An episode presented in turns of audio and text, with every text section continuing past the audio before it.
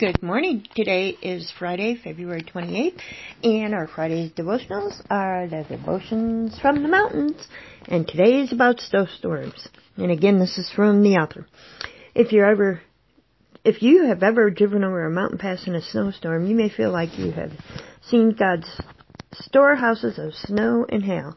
When a storm rolls in, clouds envelop the peaks. Snow flies towards your windshield, and tall evergreens are soon cloaked in white. While the kids in the back seat may be enchanted by the landscape that looks like Christmas, the adult behind the wheel has white knuckles. The roads get slick and it can be nearly impossible to tell where the pavement ends and the soft shoulder begins.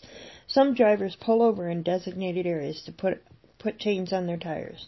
Snowplows and gravel trucks are a welcome sight, working to improve the driving conditions. Storms of all kinds are painful reminders just how powerless we can be.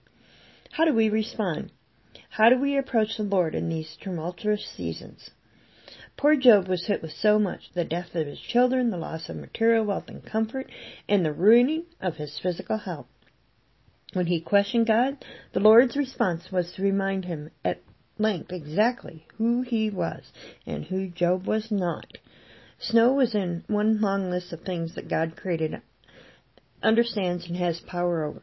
Though he had never explained any purpose for Job's suffering, Job was chastised and replied, Surely I spoke of these things I do not understand, things too wonderful for me to know. How often do we respond to God with that kind of trust and humility in the storm? Here's our prayer for today.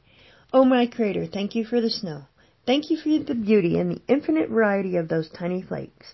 Thank you that you are in control during the storms of life, blizzards, and every other kind. I trust you to bring me through them, for your love, power, and wisdom are far beyond my understanding. Mm-mm-mm. And the scripture for today is Job 38:22 through 23. Praise Him through the storms, right? You have an awesome day, and remember that you are who God says you are.